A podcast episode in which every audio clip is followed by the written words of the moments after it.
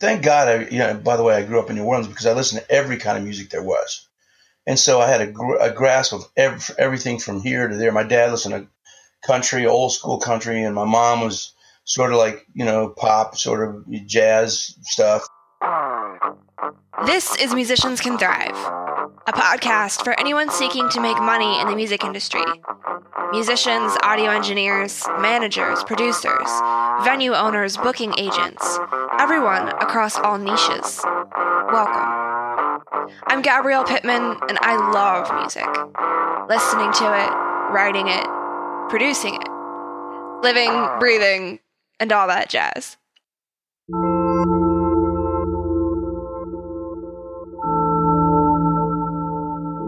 Greg Barnhill is a Grammy Award winning songwriter with a passion for telling stories both with his songs and in between songs. It's a joy to watch him on stage, going back and forth with other musicians. Greg has an equal passion for sharing his knowledge of the music business, whether it's mentoring a songwriters group, writing a book, or talking with me about what it's like making money as a songwriter.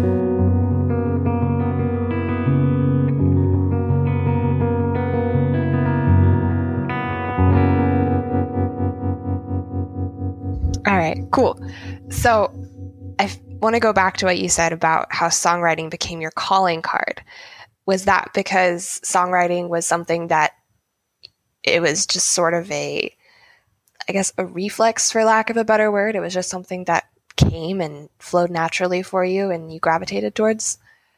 Yeah, there was just a thing that was, it was in my, I mean, it was part of me from from birth. I mean, I remember uh, from my early stage singing, trying to sing songs and listening to songs, and you know, and, and listening to music, and and you know, there was all kind of crazy stuff in my life. You know, we'd go to the, the symphony. You know, my mom and dad, number one, they listened to every kind of music there was. They listened. They had the Beatles. They had Tchaikovsky. They had Dave Brubeck. They had you know whatever thing was at the time that was like a, a very popular artists they had. You know what I mean? Ray Charles. I grew up listening to a lot of Ray Charles.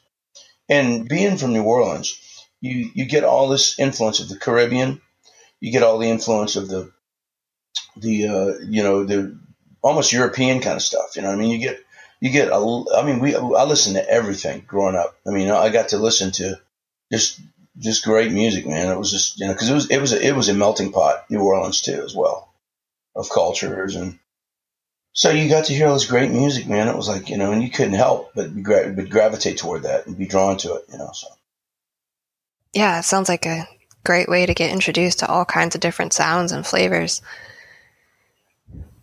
So it sounds like because, as you said, music is food there, and it was so normal for musicians to be working and for that to be a profession. Was making money off music something that you knew was an option and didn't really second guess when you decided, you know, this is what I want to do with my life? How did that happen? It wasn't a priority until later, you know what I mean? Because I was, you know, when I was young and in bands and stuff, we were like, we were just playing for whatever we make, and it wasn't much money. And I, we all had jobs and did other things, but in the back of our mind, we just couldn't wait to get home and practice or go, you know, just get go play someplace, or, or, or it was always the next gig. You know, is what we looked at it. And so, and I really got serious about it. I guess when I was about fifteen or sixteen. You know, in school, people started, you know, they would respond to stuff I'd write. I'd write songs, and they'd go, "Wow, that's great, man!" They, everybody play that song again. Like, Can you play that song for us or whatever? And it was like I, you know, became the the minstrel of the school, or the um, you know, troubadour, whatever you call it. And uh, basically, I would uh, you know, make, make up these songs, man, and people dug them. And I, I didn't, I, I didn't know what I was doing, but I did kind of, you know. It was like that space I was in, and but I, but I felt very comfortable being doing it.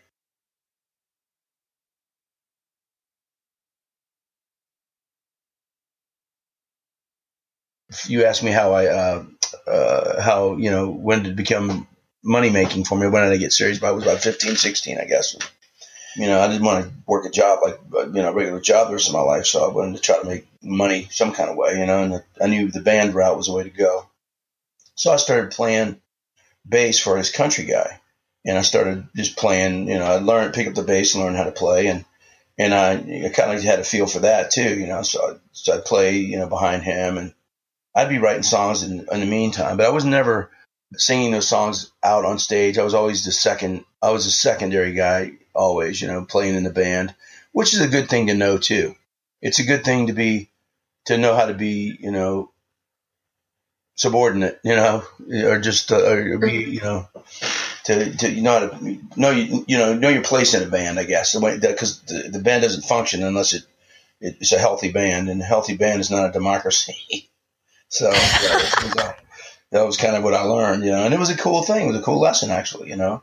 You know, I might have bucked it at times, and hey, I want to play when we play this or whatever. And it was like, you know, but I, it was the way I made money, and I make money on the weekends doing this. So yeah. Wow, I've never actually heard that a healthy band is not a democracy. I don't have very much experience personally with knowing what a healthy band is or isn't because for so much of my life I've just been singer songwriter with me and my guitar. Um, so why isn't it a democracy? I'm very curious. Well, you have to have a leader, and somebody has to take tell, take you someplace where, where to go. Because a lot of times when you're in bands, it's it's so much so many. Everybody likes something different, so everybody has. It, it's the art of compromise, is what it is it's the art of compromise in a band, and compromise is king, and you have to kind of respect everybody's viewpoints, and you know, and, and you just you, you just have to, if is, or the band doesn't function, it doesn't go on. Somebody leaves, and you know, you're you're ground zero. So you do that a couple of times, and you go, well, you know, you want to have a band that lasts, or to some degree, so you can go out and get a job with it. And that's kind of the thing that as you get as you got on later in years, you'd go, okay, hey man, we got to keep it together. You know, you know, I've worked with people that really they couldn't, they didn't like me and I didn't like them, but for the good of the band, we would stay together, you know, and, and work, you know, and you just learn how to do that, you know. I mean, I, I'd say I didn't like them. They didn't like me. And I guess I just, you know, felt was hurt by that, you know, and I never responded. I was always the, the guy just was like, Hey, head down. Let's do this, you know, I knew you know how to how to make a buck in music. So, and in booking, you know, and that kind of stuff was another whole deal. So. Well, that makes a lot more sense now. So, when you started thinking seriously about music and how you didn't want to do a different kind of job, was there a goal or sort of making it thing that you were aspiring to or you know, not really. You know, and I think that was a, a kind of a, a, magic part of it. You know, I don't think, uh, you know, I think there's a thing in, in, in any job or any system where de- people smell desperation or they smell you want it too much. You know what I mean? And it's just like, it's really a thing. It's really like an energy, I think, you know, and if you are doing all the right things and trying too hard, it's like, well, this guy's you know, you, you know, you, you, you almost put a flag up, you know, for you, for them not to, you know, want you. It's weird. It's a weird energy, but I wouldn't say no, don't try to improve myself and do what I, you know, make myself the best I could be. But, you know, I never did have that sort of, you know, vision in the future of like, hey, man, I'm going to be in a, you know, I always dreamt, yeah, I had dreams about it, but I never had a, I didn't implement a plan of what, of action or how I'm going to get there, you know. I just was doing what I was doing naturally. But I knew one thing about being a musician, and it just kind of I, I knew it before people told me. But then I, they told me, but you always play with people that are better than you because they pull you up, and you have to keep up. And so that makes you a better player, makes you a better singer, makes you a better writer, it makes everybody better. It's just one of those things to where you know it's the kind of the yin and the yang of you know being around in a band, and you know you have to have both of those uh, things. You know, you have to have the people that want you, want to teach you, and you have to want to learn.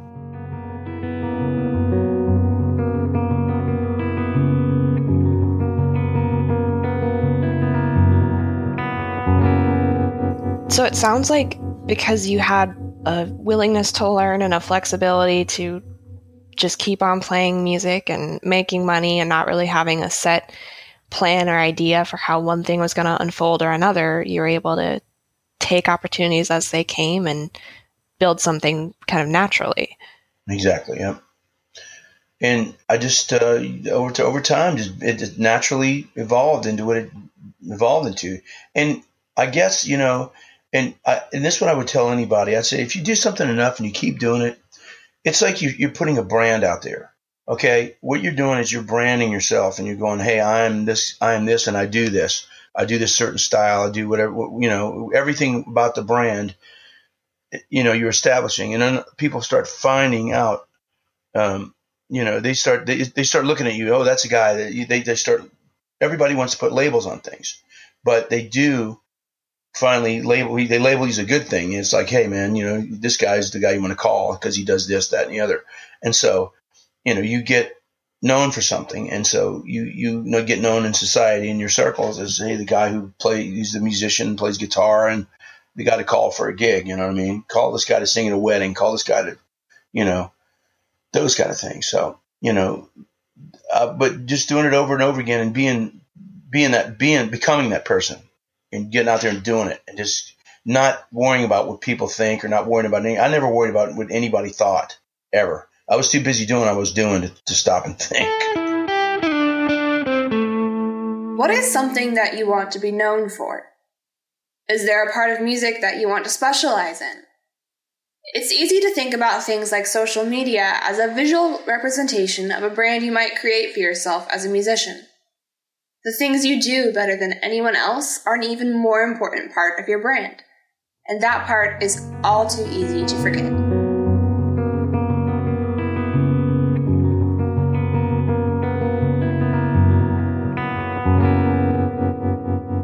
In my experience with a few different mentors I've had across the music business, it seems like the people who are consistently working and creating something doesn't matter what kind of music or media it is, but if they consistently do the work and show up and they are flexible and adaptable, that's when someone really has an ability to grow something sustainable.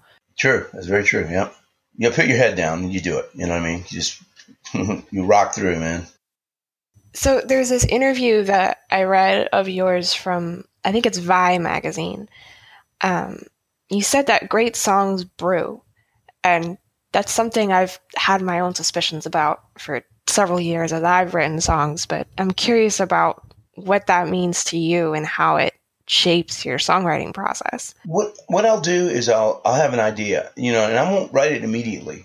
You know what I mean? I'll like I won't get up and I'll, I'll write I'll, I may write the title down just so I don't forget it but I will put that in my mind, and the next time, it, it, my mind, like your everybody's mind, it's automatically just kind of latches onto it and creatively and, and starts working it without you even knowing it. You know, it's working a clay without you even knowing it, and so you you get you get to you know where where you sit down with a pen, pencil and paper and you start messing around with it you got a lot more ideas because you had a chance to think around it a little bit, you know, and what you want to say, how you want to, you know, it just, you, your mind, you, it's weird. Your mind, or my mind anyway, does that, you know, takes, takes something and just, uh, it, it sits on it for a while and, and makes it better. If I, I think if I wrote the song instantaneously, if I just got up and wrote it all down, it, there would be a lot of fixes and a lot of stuff, but it seems to me it flows better and it's uh, kind of works itself out, you know, over time if I just put it in the back of my mind, I don't know what the title is. I kind of have an idea what the music was. You know, I may I may every now and then uh, put a piece of it down in my phone, and I find that's a, a good exercise, and not to stress so much about. It's it's again, it's like chasing the thing that go The, the more you chase it, the further it goes away. Yeah, I'm honestly very relieved to hear another perspective on that because I've had my own suspicions throughout my own struggles with writing songs that the ones that I referred to it as letting them marinate. Um, but that same kind of idea of where you start something, you get it out so that you don't lose it.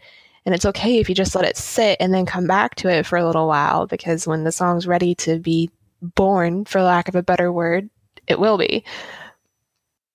True, absolutely. That's so it's way I've lived my whole songwriting life is that, you know, other than the fact that if I sit down a, of course, if I'm sitting down in a writing situation with another writer in a writer's room and writing a song, you know, that that's a kind of a practice that, that kind of Nashville invented, you know, and so it's just you, you get in these rooms and you write songs. Of course, it's Brill Building in New York, and, and you know, but Nashville really, I guess, you know, put it to good use more than anybody else we get in rooms and we write every day, and sometimes you know sometimes that's a that's not a good thing. Sometimes you you you know you you get in a room and you kind of write these songs and and you get in a this sort of a uh, you get in a sort of a, a I guess um you get on a highway and you can't get off. You know what I mean? You kind of you keep writing the same sort of songs or whatever, and you, you're trying to write for a market. You start thinking about all the wrong things other than what the song's actually about. You're trying to write for a market, and you get in there, and so that practice sometimes kills creativity versus you know inspires it. You know, and I found that for myself. You know, I still do I still do co-writes and stuff. I do I love doing that because it's community writing, but to do it every day, like systemically, I mean, like every day you get up and do it, you know, it, it, it, tends to wear you down. And I did that for a long time, you know, as a staff writer, and I'd get in there and I'd have scheduled appointments and I'd write every day. Inspiration comes when inspiration comes. There's just no two ways about that. The great songs happen when they want to happen. And so you just have to wait for them and catch them.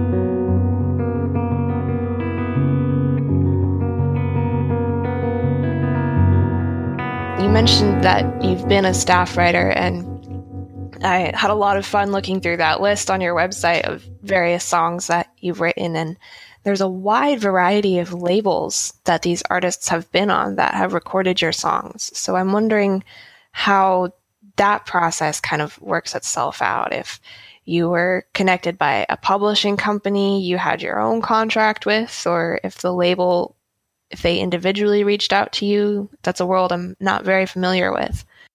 Well, I was signed to Warner Brothers back in the day, uh, and so I got I was signed as an uh, artist in production, basically production contract. Um, I never did really make a record per se coming out. They, they, came. I made records, but they never came out. Let's put it to you that way. We call it the Artist Protection Program.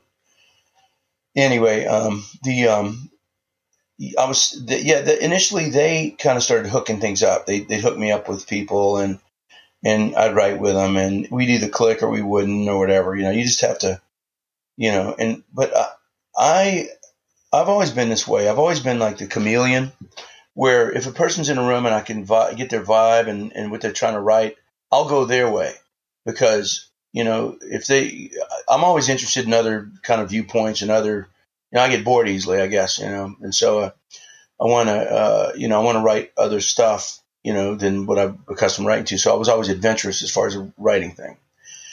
And we'd get in a room and I'd find, I'd write with like a guy from Ireland or something, and we'd write something. He'd come from a totally different angle, and I just follow kind of his lead and got kind of fill in the blanks and write what he was, help him say what he wanted to say when he was singing and stuff, you know, and try to, you know, find, you know, common ground and, you know, those are fun co-writes. Those kind of writes are fun, you know. Um, so I, I, you know, that's basically they, the record label would hook it up, and publishers would hook it up as well. So other publishers would seek me out. After a while, I got a reputation for writing different things, and you know, things that were not, you know, and that's what people look for. They look for something that's going to further the genre versus just, you know, just write the same thing. They want the next thing, you know. And so that's what they, I guess they were taking chances back in the day, you know what I mean? And, uh, putting me all, putting me with all these great people. So, and it was pretty fun actually, you know, cause I'm, you know, and being from New Orleans, I had a background and everything. So I could write any style of music, you know, pretty much, you know, or at least be dumb enough to think I could.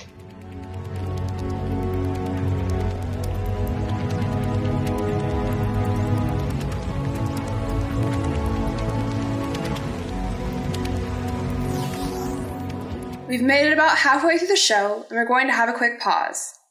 Ads are irritating distractions, so they'll never be part of the Musicians Can Thrive podcast. There are three things you can do that'd be super helpful, though. One, whatever platform you're listening to this podcast on, subscribe. Two, share this episode with someone you think would enjoy it. Text it to them, email it, or post it on your favorite social media platform. Three, if you're feeling extra generous, leave a quick review on your favorite podcast platform. I appreciate your support. Back to the show.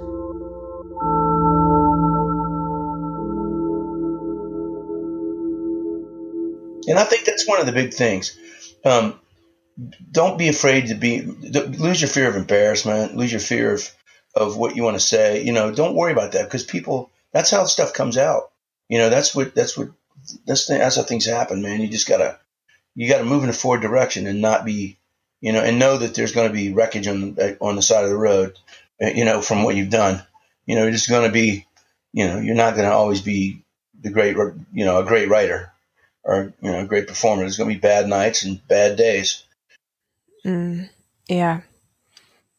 That reminds me of something I heard Keith Urban say. I saw him speak at South by Southwest this past spring, and he basically said something along the lines of don't be afraid to try something crazy because you never know if it's going to be the awesome thing that you need. So I'm curious about it feels like this is just based on my own understanding of the industry. I may be totally wrong, but it feels like in the past, if you wanted to be a songwriter who would have a song cut by an artist at a record label, you needed to have a contract with some sort of publishing company. Is that the case? Has that changed in recent years? What is it like now? Well, there, there, mm, no, it's still the same actually as it ever was. You know what I mean? And so there are clicks in every business, and they're you know clicks, and people tend to go back to the people they that that they they're getting the, the hits from. You know what I mean? Because it's it's it's the same thing as a, a, a, McDonald's opening across the street from Burger King. You know what I mean? Because they're gonna everybody wants to ride in everybody's tailwind, and it's kind of still the same way today. And that's why music sounds a lot. You you hear a lot of the same sounding stuff that happens, especially the country world or whatever any any world that gets popular in pop music, you'll hear the same sort of sounds being replicated, you know, and it's just human nature, you know, to do that. And you know, there was a saying a guy taught me told me a while back, and he said he said watch what everybody's doing and, and don't do it. That's how you stand out, within reason, of course. I mean, you got to keep you have to keep commerciality in mind to some degree. You know, something people are going to remember something that's going to be memorable, but different. You know, don't be afraid to, you know, to stretch and do something. I, I, would start on the outside and work back in versus the inside and working out. You know, and what I mean by that is don't, you know, don't go with what you're comfortable with. Go to the edge and then work back to what you're comfortable with. And you know what I mean? And so, or, or what's common or what's, you know, work back toward commerciality, you know?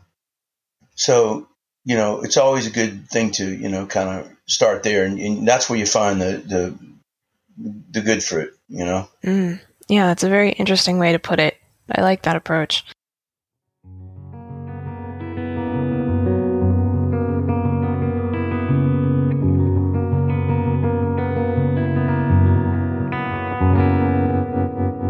I'm wondering this is something I've noticed with a lot of other artists and songwriters among my peers, but also just people that I've looked up to, there's this struggle between, I mean, you pointed out earlier, trying to write a song that is commercial, but also still being true to your artistry and not overly writing something that's commercial. I'm wondering, how do you approach that? How do you balance those two things? Well, you have to write what you love. You know what I mean? You have to write what you love and then take, you know, take the best parts of that. And, and you know, you know, you, you're going to find out when you get out and you play these songs in front of people what they gravitate toward. You know what I mean? And so, and and one important thing I'd like to say is is, and I say this to to a lot of people when I teach classes. I say, if you don't worry about what people think, and and and the, the reason I say that is write what you write, because he's that a guy told me a long time ago 50% of people are going to love you for no reason. People people 50% of people are going to hate you for no reason. Just service to people who love you. You know what i mean? And that's the you know you just worry about that. That's what you have to worry about. And so you find out you get out and you write songs you play them out in the public you know. Some people are not going to like them they're not going to like them no matter what you know what i mean? Some people are going to love you love them you know what i mean? But you have to you, you know you just have to get a consensus and a feel for them in front of people. And that's why writers' nights are great. You know, getting doing a local local writers' night, going out and playing these songs, and and you know the the thing is the, the artistry thing with the uh, commerciality thing. I mean, I would just the way you uh, handle that is you just write the best songs you can write. you know, and that's that's what's going to separate you from the pack. You know, you just put out the best thing you can. And if you know a song's not hitting you, or you you know, don't don't try to even do it. You know what I mean? Don't even do that. Do the songs you love, and you know, don't try to force a song that you think you know is not great for people see this to see if people like it because it's just to tarnish your brand when you get out and play it live. But you play play it out live is the way you find out. You know, it's the way I found out how people like stuff. You know. I think that's definitely one of my favorite things about open mics because you don't have the pressure to do a whole set. You can just take your current most favorite song or two and see how the audience responds. Yep. And you know, and, and then once you know what people like, you start crafting songs that are more like that. If you want to, you know, get people, if you're, if you want to, you know, now there's two modes of songwriting. There's was many modes of songwriting, but the two main modes are: am, am I writing for the public, for the public to dig this, or am I writing this for myself and it's a personal song and it's just self expression for myself. You know what I mean? And so there's two thoughts, two schools of thought there, you know, but, but I mean, you know, one can be the other. But the thing is, is I, you know, I tend to write what I, what is pertinent to me. And I know commerciality, so I sort of steer it that way with, with my, you know, with what I've learned, my skill. And I, uh, you know, I try to write, be true to myself. You know what I mean? and write things that I, I like to that I know I sing be- the best and I you know play the best. So yeah, that's a great strategy. Thank you for sharing that. No, no problem. No. So my first encounter with you was at the Listening Room Cafe in Nashville, and I heard you tell this story about the song "Walk Away Joe" and how it ended up changing your career and your life. And I'm wondering if you would share that story so that the people listening to this podcast can know? No, I can tell you real quick. Um, basically, you know, I was writing a, a songs with a guy one day, and it was co-write, but he's a friend of mine. A good friend of mine. It wasn't wasn't like a we were just thrown together to write. We chose to get together and write, and I went over to his house and we'd written a couple of ditties. We'd just written things that were like just not just like com- like you know trying to write commercial stuff, and it just wasn't paying off. So um, I, I started. Uh, I, I, just like inspiration comes when it comes, and so I, I you know, the pen was in hand, and the, and the words started coming, so I wrote them down. And for some reason, he didn't feel like writing anymore that day. He said, "Hey man, let's let's call it a day." You know, I said, "Well, can I keep this? You know, can that's proper etiquette to ask your co-writer if, hey man, can I hang on to this?" And if I can I keep it and use it for something later on? Yeah, he said, yeah, fine. You know, so I took the back then it was cassette, you know, and I took the cassette and I um same thing happened with me and Vince Melamed, where Vince and I were writing one day, and we just we started kind of we are mulling around, and we he would just you know we we were like look fishing for something. He was looking for something serious to write.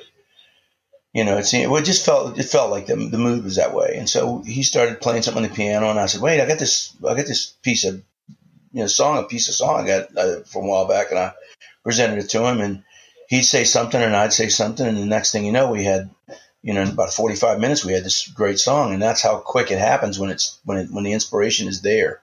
And so, um, there's this theory, you know, about there's these ideas that are swirling around you. It's a big vortex of ideas that are just swirling around you, and every now and then they, you know, you dip into the stream of of goodness. and all of a sudden things come out of it. People invent things, and people write songs, and people you know, whereas it just comes out of nowhere, you know, you, you know, it's another, it comes from another place. And so anyway, um, we're sitting there and that other place showed up and it was like, we sat there and wrote the song and 45 minutes, we knew we had something great, but we didn't know where to put it, you know, cause because we were writing, we were writing for the country market at that time. And so, you know, we're just trying to figure out where where's it going to fall because nothing there was nothing like it out there, and we we we jumped on our we, we jumped on that rule and didn't know it about you know watch what everybody else is doing and don't do it, but we didn't intentionally do that. We just tried to write a great song, and so we were talking about the way the way the title came about was I was trying to write a song about a walkabout, which was like a, a homeless person in Australia. Basically, they're called walkabouts, you know, so they call them. And so, and I and and I slung. I don't I don't know how we got there, but we got to walk away, Joe, and it just stuck. It was like, wow, this is kind of we just made it up, we coined a phrase, you know.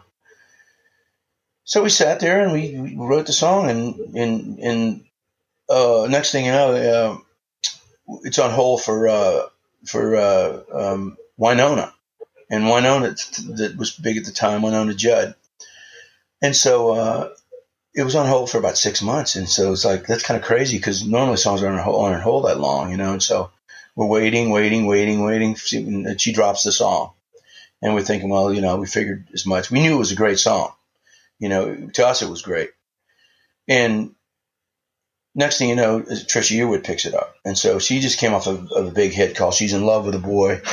And she picked the song up. And the next thing you know, a friend of mine says, Hey, man, we cut a song you're not going to believe. And Don Henley's singing on it. And it was just like, wow, man, everything happened like surreal. It was just like how it all happened. It was like a dream. It was like an unfolded, you know, and it was just got really just everything got big before our eyes. It was like, wow, man.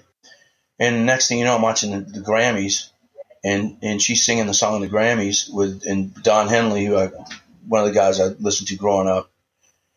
So it was just really nuts, man, how it all happened, you know. And it was a, an amazing experience. I mean, I wish everybody could, every songwriter could feel that experience, you know. And and it's not impossible that they that they won't. Mm. Just got to hang on to the good pieces when you've got them. Yeah, that's it. Exactly. Yeah, you have to keep uh, just keep your antenna up. Hmm. Mm-hmm. what an incredible story. I grew up listening to Don Henley before I even knew who Trisha Yearwood was. And when I found out he'd also sang on that song, I just kind of, it, it, was one of those starstruck moments where you're like, wow, that song's even better than I originally thought it was. Yeah, it's so crazy, you know, to, to, to think about that, you know, now. But I remember hearing on the radio and everything, and just to, you know, just all the, just it was just like, well, it, it, it was it was overwhelming you know, really, it was like I, this is what I worked for all my life, and now it's coming to fruition. And and it's that it, you know, and, and it's it, it, you know, it, it stayed true to the adage of "Maybe keep your head down and you'll get there." And so that's what I did. I just kept my head down. I kept working. I kept writing songs. I just kept doing what I repetitive, doing what I was doing. You know, trying new things all the while while I was doing it. You know, not just staying stagnant and writing the same thing. Trying to write different things, stretching.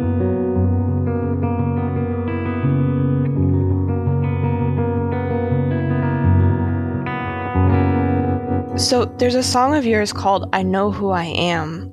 And I've found a recording of it by Leona Lewis, and it's a beautiful song. Thanks. And you're welcome. And it was mentioned that the song was possibly cut by Beyonce, but it seems like she dropped it.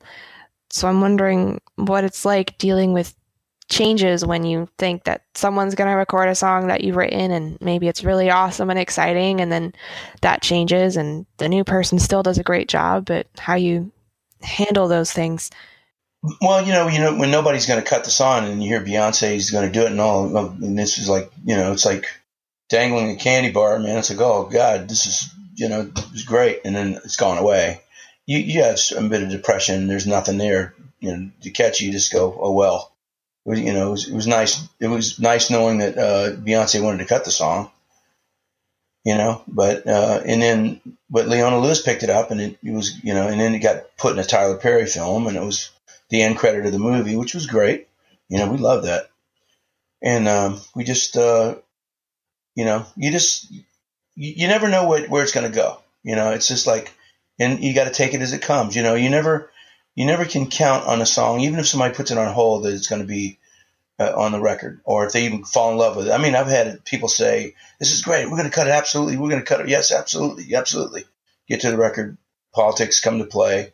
You're off the map. You know, you you know. So somebody else comes in, and you know, and you you have to just deal with it. You just go, oh, "Well, that's just how it goes." You know, and you have to. You know, you don't get. I used to get mad about it back in the day and get upset about it, but after a while you go, you know, that's just that's how the game works. That's how it is, you know. You know, you just have to show up every day to um, show up every day to uh, to win the prize eventually. And that's what I, that's what I do. It's just a good thing. You just do it every day, and you know, it's my life's work, and you, that's what I do. And to go back to to another thing of how I started, in in venturing. Um, I actually started in writing jingles. You know, back when I first started really writing songs for commercial uh, for a commercial venture. a friend of mine, and I was in a band with in Louisiana, in Mississippi, actually, in Louisiana. Well, Louisiana borders Mississippi, right near New Orleans, and right across the border, there were all these bars on the coast in Mississippi, and we play down there. Well, anyway, all the guys from New Orleans would go over there. They had houses and stuff over there, so.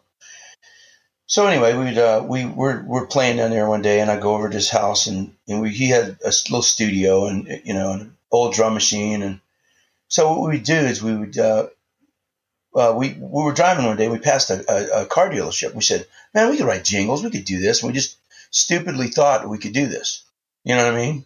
And so we uh, we uh, he had this giant drum machine, it was like an Oberheim or whatever. It was gargantuan, and it didn't even sound like a drum machine back then. It was doom doom doom doom doom doom. It was like that kind of thing. You know, it was like.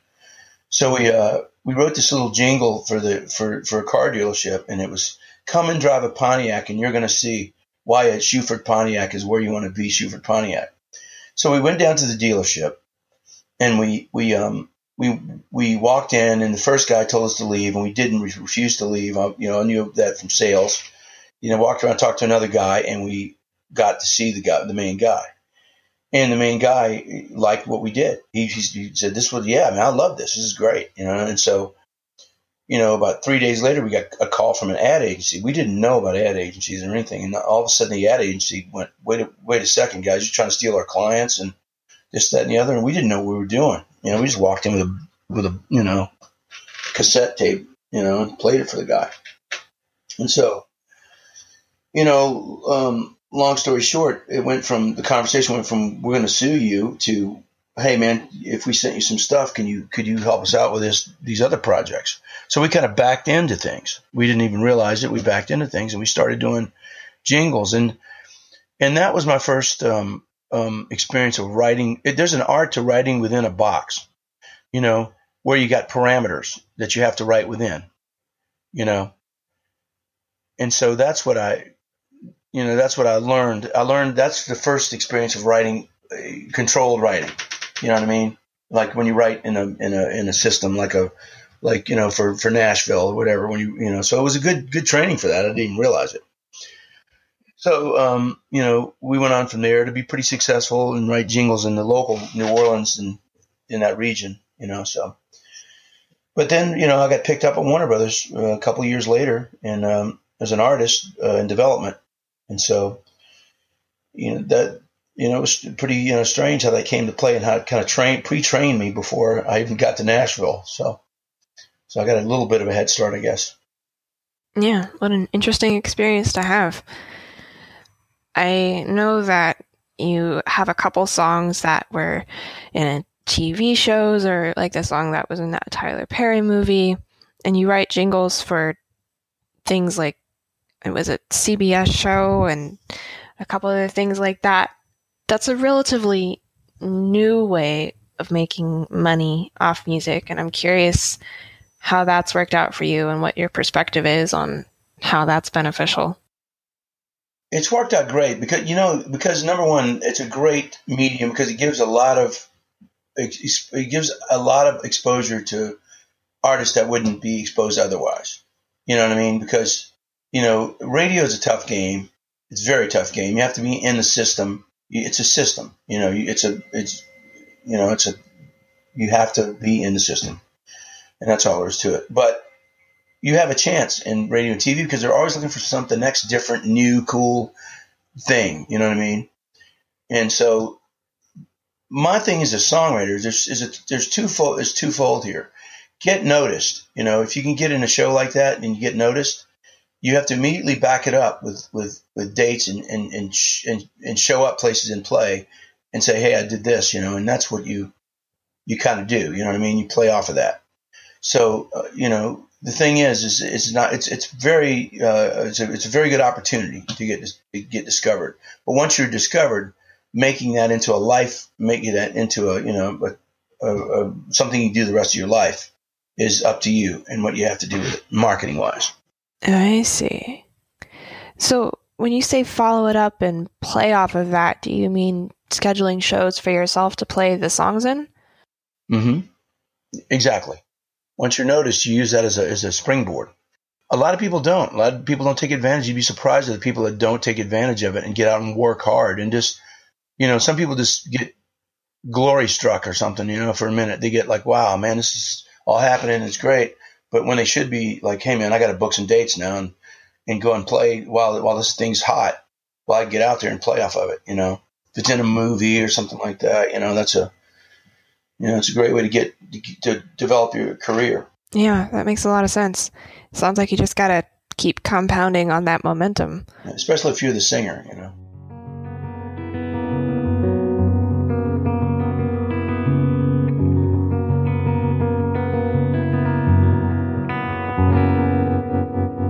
I'm wondering what the biggest challenge has been for you as you've found different ways to make money off of music.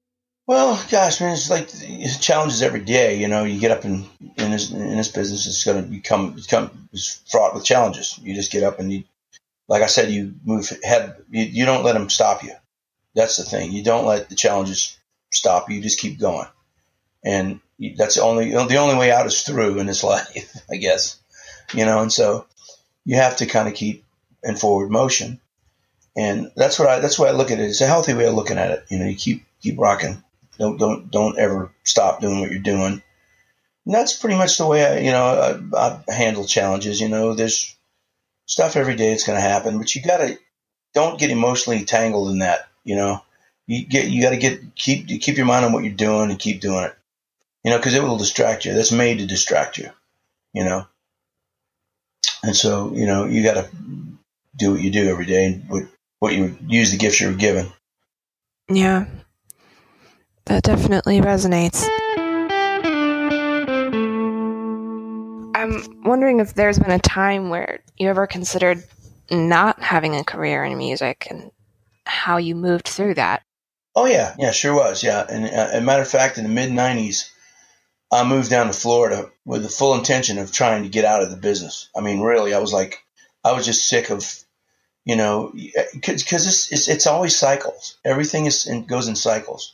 But you know, after a while, some, sometimes the cycles are long. They're not. They're, they're uneven cycles, by the way.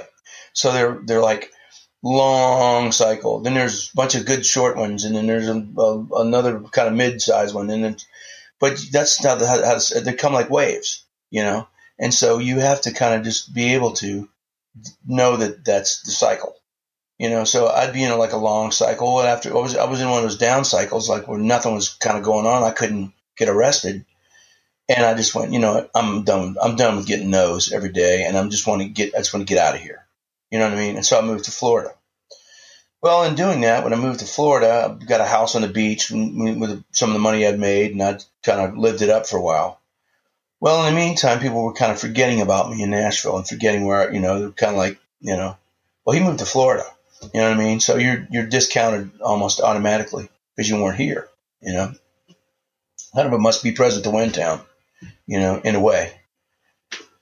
So, and there are people who make regular trips here who, that are successful. I mean, I'm not saying that's not the case, but, um, but I moved down there to, I, I kind of, you know, got mad at Nashville and just left because I was fed up with the corporateness of it, the whole way it had become, you know, and just, I, I and I didn't, you know, and and I wasn't getting noticed anymore either, you know. So what was I doing here? You know what I mean, kind of thing. Or I thought I wasn't. That was my my mind telling me this. So I moved down, and people started forgetting about me a little bit. And I went, well, geez, I mean, you know, and uh, you know, but I kind of blew it off, and the next thing you know, I'm, you know, I'm about, uh, you know, four, three or four years down there, and I get back to, I moved back to Nashville because things didn't work out down there, and moved moved back, and uh, people kept thinking I was still in Florida. You know, I couldn't convince them I'd moved back here. You know, it was like just weird. Everybody, hey, still in Florida? You know, every time I, three, four years after I'd moved back to Nashville, people asked me that. And so I'd gotten out of the system. And so I had to get back into the system then that I was in. And though I disdained the system, I knew that that was where my money was going to come from. And so I had to get back into it and it's you know it's not the most ideal system in the world to be a part of, but I'm I'm thankful for the success I've had in it. You know, but but the the thing is, I guess you know, is I, I was lacking gratitude. I guess back in the day for that, you know. And, and but you know, I see gratitude in what you got to find gratitude about things, you know, and be thankful for stuff, you know, and go, you know, I'm glad, I'm glad this happened, you know, and be at peace with it, you know. And so where you, you know, I'm still it established me is what it did. They gave me they gave me a name and a and a marquee, you know, where they know even today they'll call me for something and they know I can deliver and I can do that. And it's just a matter of honing your skill enough. It's not anything magical or it's just that I've kept doing this for so many years that I know where all the you know where the moving parts are.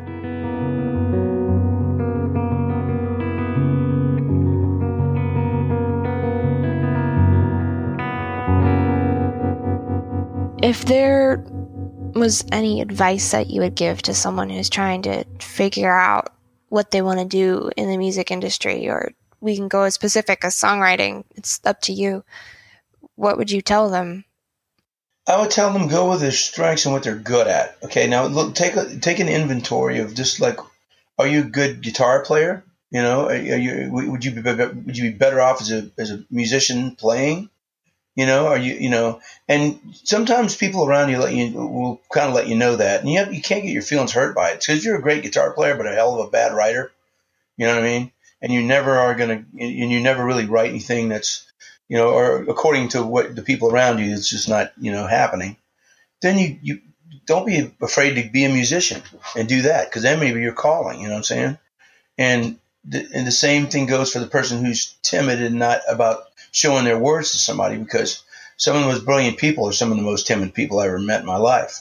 You know what I mean? And so, or some of the most reclusive, you know, and they emotionally protect themselves, you know, from anything. And so, but I would, you know, I put myself out there because I, I know we're, we get in, we've been in the room together so much, uh, us as songwriters, we get in the room and I say we don't need a therapist because we all we, we pour out our problems in the room while we're there and write a song about it. So it's true. It really is. We like why pay somebody, you know, hundred something bucks an hour to when you can go write a song about it and feel just as good. Take an inventory of what you're good at and what style. You, If you're a songwriter, what style you're good at. Don't try to do something that's out of your, out of your range or that you're not that you're not comfortable with. Just do what you do do it to the best of your ability. I don't. I'm not saying don't explore. I'm just saying realize that. Just know that's a, you know, make it a kind of a signpost. To get better at anything is repetition, repetition, repetition. You got to keep the writings the same way, playing it in front of people, getting out doing writers' nights, you know. And uh, there's so many ways of making money in the music business other than just radio. Everybody thinks they're trying to get on radio, but there's so many other ways to make money.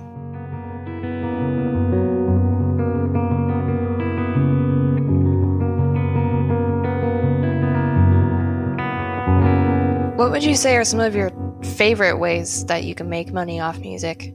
Well, you know, commercials. Uh, I do a lot of those things. It was always fun because they're right in the box. Uh, you know, um, you know, I've done everything from corporate films to you scored, you know, write, do the underscore and writing for corporate films, that those kind of things. To you know, um, you know, writing music for somebody's wedding, writing, uh, you know, uh, music therapy for like for like uh, people that are you know, that are in, that can't come out of their house, that are older. You know, it's sort of like they have home care. Well, you can go, you know, make a living being a home care musician if you wanted to do that. I mean, there's a lot of ways of making money and supporting yourself while you're, you know, wanting to become an artist or whatever you're doing, whatever your goals are. So there's so many, there's tons of ways of doing it. And what I, what I do is I, I sit around and I think of ways to, you know, I invent ways. If, if there's not a need, invent a need. And I was just taught that, you know, a long time ago. And so you just kind of you figure it out. You know, you just have to get sit down and go, hey, I got to if I want to make money at this and make a living, I've got to find a way to support myself doing it. And there's so many ways of doing that. You know, it's just putting your, your thinking cap on. You know, I'm I'm going to write a book one day about how about all this and how to do it and lay it out. You know, and pretty much tell my story about how I've you know how, how I've bounced around and made money doing all kind of things. You know, I mean everything from writing, you know, a song from for somebody's to, to for him to sing to his wife or to play for his wife, to, I mean whatever, you know, I you name it, you know, and for money, you know. I mean, there's tons of ways of making money. and one thing I could say to to anybody out there, I would say, hey man, you can do. I, I would I would say use Nashville, LA, and New York as a resource centers. You know what I mean? But but do do your do your good thing where you are, and you'll be discovered. Even more so than if you came to Nashville, New York, or LA, because everybody's in line here, and you just have to get in the line. But if you're you, there is no line where you are, you know what I mean? You just invent it, and you and you and you find a way to to get yourself in the in the you know to become popular. You know, via social media, via getting on local TV shows and radio shows and doing things and getting known for what you do. You know, and don't not and being and there's a saying, and I live by this saying, and it says, "Appoint yourself king, and you're king until proven otherwise." You know, and if you appoint yourself king or queen of what you do, everybody else goes, "Well, you must be," you know. If I walk in a room and I got a suit on and I say I'm a lawyer, well, people will go, "Well, you must be a lawyer." You know what I mean? Well, you know what I'm saying? Until I prove myself that I'm, that I'm not. But if I've got the goods and I'm, I'm, I'm a lawyer, you know, hey man, you know, that's kind of the way it is. And that's how life works. You know, it's branding. That's so interesting. So you don't think it's necessary for someone to live in a specific city to have a shot at doing something successful with music? I would say and, until you get to a point to where you're ready to move to that city, I would not do I wouldn't do that because it'll save you a lot of heartache and a lot of a lot of um, it, you know it's just I'm sure everybody goes to the, the machine here and we all went to the machine. We all celebrate that. We all didn't really have to go to the machine after it was all said and done. You know I could have you know I, I, I got pulled up here because I got pulled into a, a I got picked up by a record label. And so that's one of the things that's why I came to Nashville. But I really would have happened, I mean, in some sort of sense, I wouldn't have stopped doing what I'm doing. I would have become somebody who made money in my own community and kept doing what I was doing, you know, because I just naturally gravitated toward, hey man, I, I you know, I got to make money at this and find a way to do it. And it's just figuring it out and wanting it bad enough and wanting to figure out how I can, how I can make money with this. And once you do that, you it, the the ways will make themselves evident to you it's not any mystical thing. It's just the energy of the, that's how it all works. You know, if you have a, you know, if you're a mechanic and you start messing with cars and stuff, the next thing you know, you're going to, you know, you wind up working in a mechanic in a, in, a, place where, you know, you fix cars. I mean, it's just one of those kind of natural evolutions of anything you do, you know. And but the but the trick is is staying at it and not and being vigilant and being keep doing what you're doing always and then people are going to brand you and get to know you as that person and then you're going to be pulled into circles. And you're going to naturally come come into being you know who you are who you will be. Don't let anything get you down. You know don't let don't let something try to steal your dreams. And and, and you know because you got a right you've got a license to do what you do. You gave your, you gave yourself a license to do this. You know you have a license so don't be afraid to go out and, and stand up and be who you want to be, you know, and who you are. You know what I mean? And so you keep doing that and, and you do it in day in and day out and, and the rest will follow. Yeah, absolutely. That thing where once you start doing momentum, it just kind of keeps rolling if you keep working at it.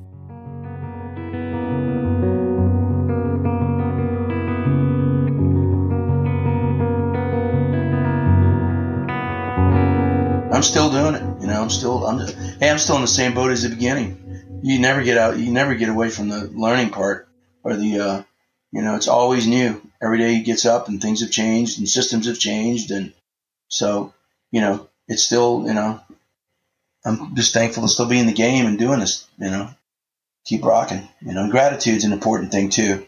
You know, be thankful for you know, like the things that have happened to you and and don't lean so much on the negative things like oh man when's this going to happen? Or you know it's thankfulness is almost like a, a, propellant you know? It helps you get to where you're going you know?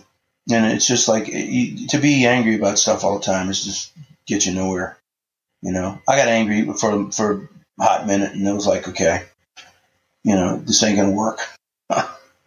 So you don't you know it's you know it's just the way the system's set up and you you have to work within systems, you know, and develop your own system, you know. one other thing I would say is for the traveling for the for the performing musician and songwriter is to you know in your area to get big in your area do a circuit and keep doing that circuit over and over again around your region you know and don't make the region too big don't try to bite off the the, the don't try to bite off a whole part of te- the whole state of Texas stay in San Antonio and go go around San Antonio and play places, play Austin, play things that are within the sphere of, of San Antonio. You know what I'm saying? So, you know, I would say, you know, anywhere you are, you you know, you, you know, you can make yourself happen if you just keep doing things, and then people will come find you and make a big enough noise.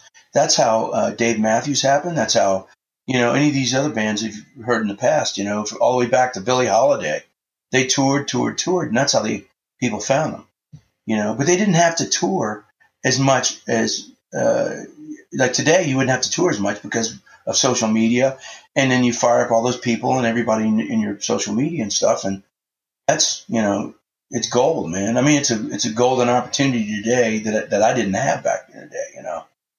But I had th- those tools back in the day. It made it, it made it just a lot quicker. But it also makes the lifespan quicker too. You know what I'm saying? Um, you know, you're more. It's more of an ADD kind of world these days than a. You know, really is. Then you know, it's moving faster. Got the attention span of what three seconds? Exactly, and you have to capture them, and that's important. That's why even now you have to write the most hookiest thing at the top, you know, and put it at the top so, so people it catches people's attention then you got to back it up with with uh, substance, you know. So. Please check the show notes for links to find Greg Barnhill's music, social media, and all that fun stuff. One last thing before you go today. As you know, there are techniques, strategies, and routines that work best for different people. With that in mind, I encourage you to consider this.